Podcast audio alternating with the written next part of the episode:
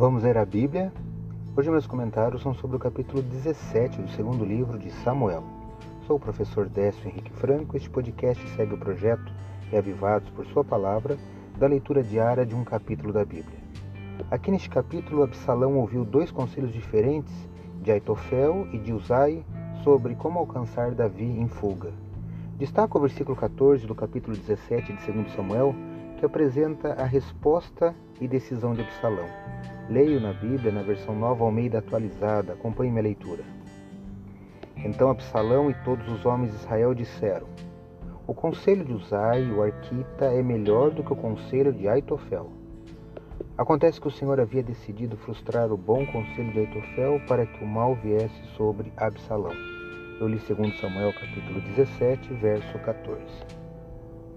Joy Feckenthal, comentando este capítulo, lembra que não existe razão para que o plano de Absalão de derrotar Davi não tenha funcionado.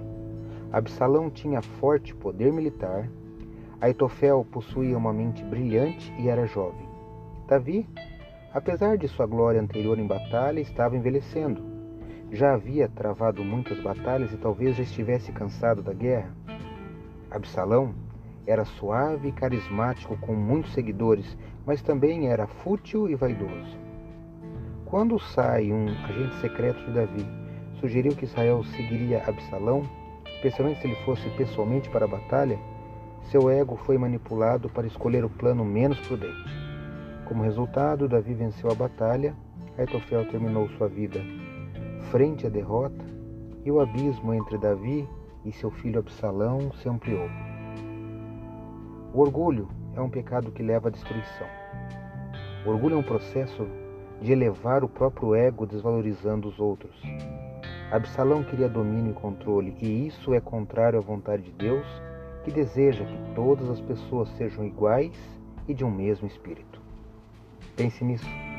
Leia hoje 2 Samuel, capítulo 17. Esse foi mais um episódio diário desse projeto de leitura da Bíblia apresentado por mim, Décio Henrique Franco. Um abraço e até amanhã.